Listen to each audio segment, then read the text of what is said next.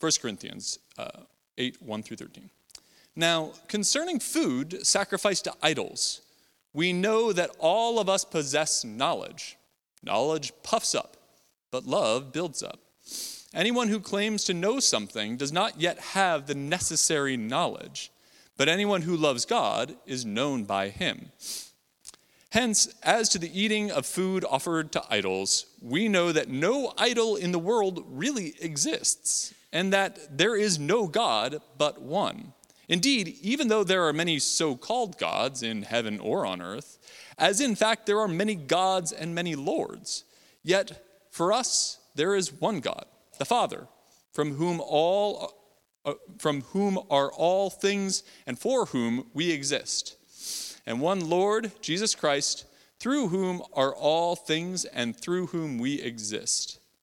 It is not everyone, however, who has this knowledge since some have become so accustomed to idols until now, they think of the food that they eat as food offered to an idol, and their conscience, being weak, is defiled. Food will not bring us closer to, close to God. We are no worse off if we do not eat, and no better off if we do. But take care that this liberty of yours does not somehow become a stumbling block to the weak. For if others see you who possess who, you who possess knowledge eating in the temple of an idol, might they not, since their conscience is weak, be encouraged to the point of eating food sacrificed to idols? So by your knowledge, those weak believers for whom Christ died are destroyed. But when you thus sin against the members of your family and wound their conscience when it is weak, you sin against Christ. Therefore, if food is a cause of their falling, I will never eat meat, so that I may not cause one of them to fall. May God bless the reading and hearing of this word.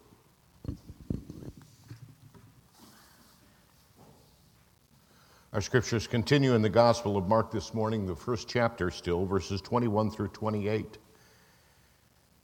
They, meaning Jesus and the disciples, went to Capernaum and when the Sabbath came, Jesus entered the synagogue and taught. They were astounded at his teaching, for he taught them as one having authority and not as one of the scribes. Just then there was in their synagogue a man with an unclean spirit, and he cried out, What have you to do with us, Jesus of Nazareth? Have you come to destroy us? I know who you are, the Holy One of God. But Jesus rebuked him, saying, Be quiet and come out of him. And the unclean spirit, convulsing him and crying with a loud voice, came out of him. They were all amazed, and they kept on asking one another, What is this? A new teaching with authority. He commands even unclean spirits, and they obey him. At once his fame began to spread throughout the surrounding region of Galilee. The Gospel of the Lord. Join your hearts with me in prayer. We come to you, O Lord, asking to hear your word. But in that request to hear, you also must work in our hearts so that we can receive the message and do your will. To the glory of Christ. Amen. Our passage that Chris just read from 1 Corinthians, the eighth chapter, verse 1. That verse ends with this sentence Knowledge puffs up, but love builds up. I want you to say those words with me because if you remember nothing else of the rest of the service, I want you to remember those words from the first verse of the eighth chapter of 1 Corinthians. Knowledge puffs up, but love builds up. I'll do it one more time. Knowledge puffs up, but love builds up. If there were a sentence that we need for the living of these days, this is it. And what's wonderful about this simple statement is how it becomes even clearer and deeper when we go into the context of 1 Corinthians chapter 8. Now, the background of this particular epistle is interesting because we find ourselves in 1 Corinthians in the middle of a disputation between Paul and his Corinthian detractors.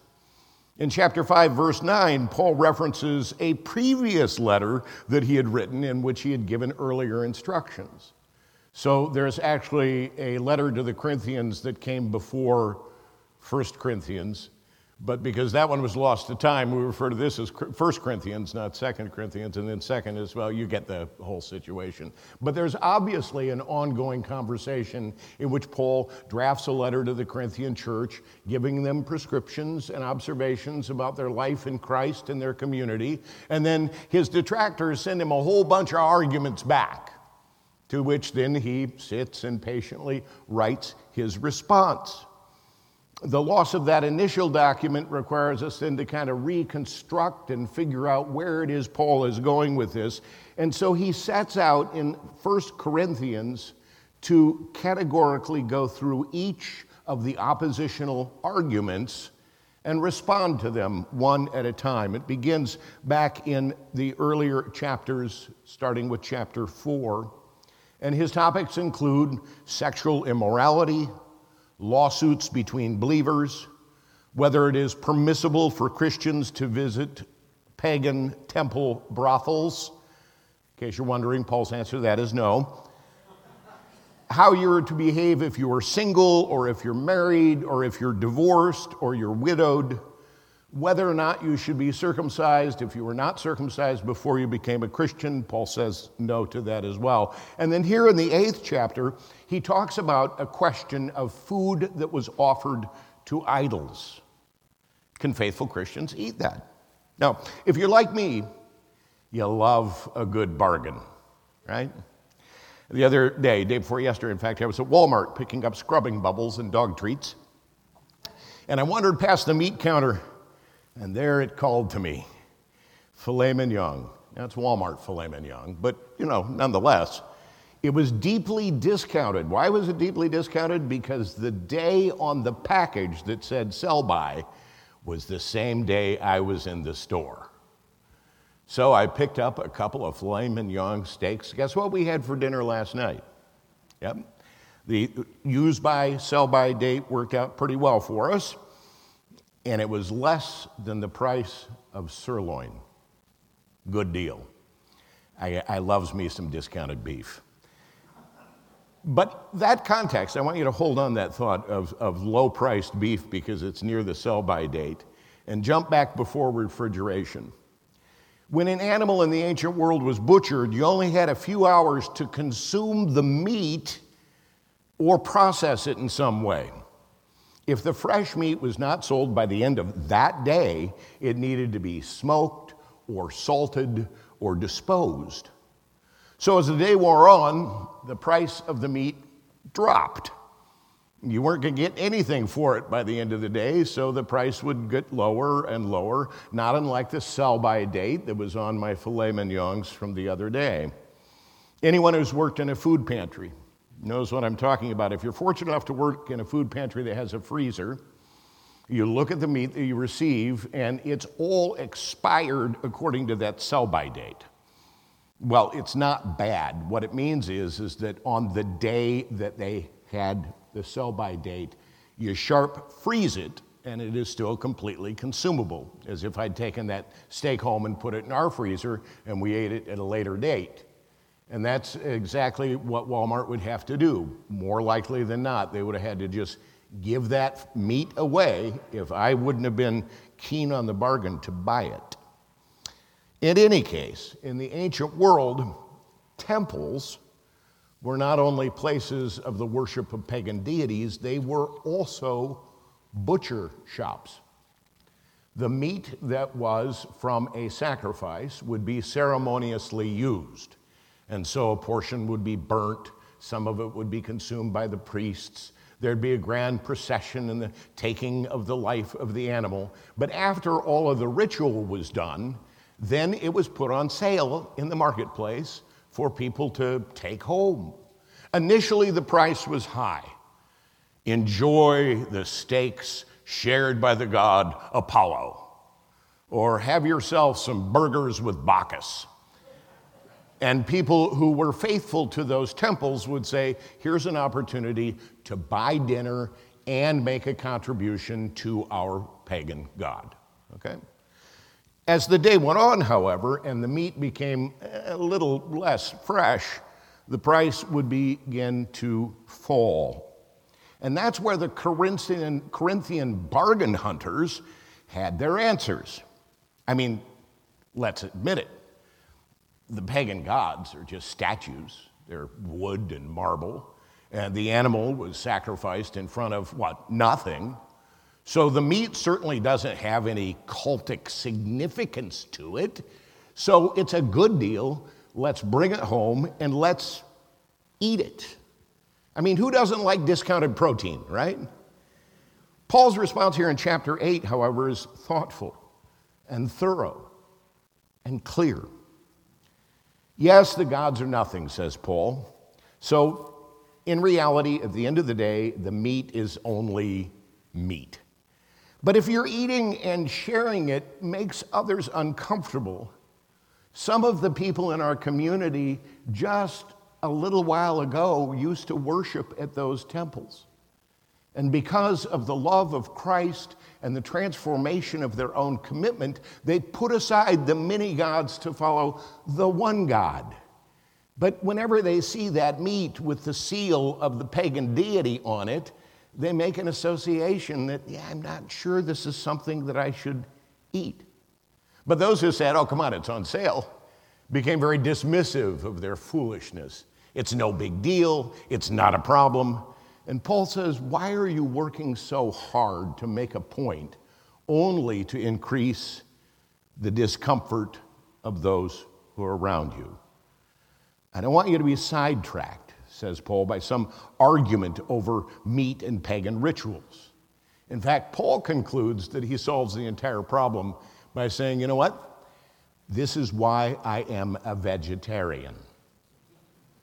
That's how he concludes. I just don't eat meat at all, so it never comes up. Nobody ever says those green beans were offered to a pagan god. No, so I just I just eat vegetables. See the logic? What arguments do you want to have? Is what Paul says. Remember when you first got home from college, maybe it was your freshman year, and you had just had Psychology 101. Remember that? And you'd learned about the ego and the superego and the id and separation anxiety disorders. And of course, you had to come home and explain exactly to your parents how much they failed in the development of your psyche, right? More than one parent after that winter break or summer break of the first year of college says, Why are we paying you to go to college so that you can come back and tell us we're idiots? What's the point of knowing something, writes Paul, if you only use your insight to insult others who you think are now inferior because you have greater intelligence? You become a stumbling block. Or as Paul says later in chapter 13, you are being impatient you're looking out for your own way.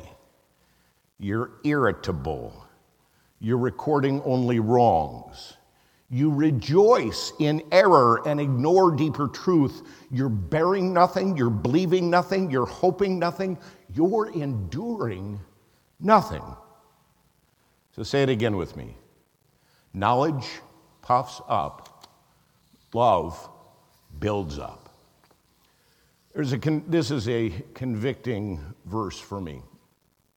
In fact, in all of 1 Corinthians, this verse probably grabs me. And I guess, you know, in terms of confessions, that here's the deep one, here's the real one, this is it. Because if I have a tidbit of insight, or some story or information that is even slightly related to our conversation, you better believe I'm going to interrupt and reveal just how much I know about this subject. Even if that means talking over you, even if it makes me dismiss you and not listen, just so I can look marginally, or in my eyes, significantly better than you. The people who are nodding and laughing are the ones that I've worked closest with, either on session or a committee. Uh, don't make your heads go so up and down. This is my confession. You can affirm it however you choose. But Paul is telling us, Paul is telling me, I need a filter. That before I open my mouth, if I wish to build up, to build a stronger community, then I have to ask myself is what I am about to say a loving contribution? Or is it egotistical one upmanship? When that filter is applied, I am amazed at how little I end up talking. It's a kind of question that usually leaves me speechless. Is what you're about to say a loving build-up or an egotistical puff up? By the way, the words that are translated here as puffed up and build up literally mean windbag and home building. Knowledge creates windbags, but love builds homes. A Final note from our gospel lesson, and this windbag will wrap things up. When Jesus is teaching in Capernaum, the people observe, he speaks as one who has authority, not like the scribes. Well, how did the scribes speak? Well, they always spoke in referential terms. This thing or that thing is true because Rabbi so and so wrote thus and so. And the opponents then would respond, Ah, but you're forgetting Rabbi thus and such wrote this. When they spoke, it was never of their own discernment or their own experience, it was always a network of footnotes. We've had those arguments, right? I read somewhere where this expert said that you're an idiot. And don't blame me. The expert said you were an idiot. I'm not saying you're an idiot, but I felt, thought it was important to point it out. When I was studying many years ago with Rabbi Friedman, he used to make some observation about human nature and inevitably, somebody in our discussion group would say, Is there a research study to back up what you just said? I'd respond, Well, there might be a research study, and I could get you the citation. But then we just have an argument over the study's methodology. Either it makes sense to you or it doesn't. You've had those arguments too. Well, where did you get that information? Well, it was a study at such and such university. Yeah, but that only included left handed people who owned hamsters. So, how does this apply to me? And the entire conversation as to whether or not the initial statement made sense or built up or was useful is completely lost to all of the argument over methodology and study technique and whether or not they were trusted sources.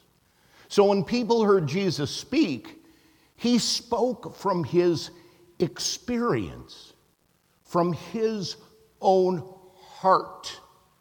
He spoke from authority, speaking openly and honestly only about the things that you truly know and are filtered from the desire to build up in love, I need to warn you, is going to trouble some unclean spirits. The windbags, the puffed up, the air blowers. They'll do anything possible to trouble your attempts to be kind, to listen, to be compassionate, to show love, to build up the household of faith. There will be opposition. But the opposition is not going to build up this house. So say it with me one more time. Knowledge puffs up, love builds up. Amen. Thank you for helping me with my sermon. Please stand and let us speak our confession in the words of the Apostles' Creed. I believe in God the Father Almighty, maker of heaven and earth and in Jesus Christ, his only Son, our Lord, who was conceived by the Holy Ghost, born of the Virgin Mary, suffered under Pontius Pilate, was crucified, dead, and buried. He descended into hell. The third day he rose again from the dead. He ascended into heaven. Sits on the right hand of the Father Almighty. From thence he shall come to judge the quick and the dead. I believe in the Holy Ghost, the Holy Catholic Church, the communion of saints, the forgiveness of sins, the resurrection of the body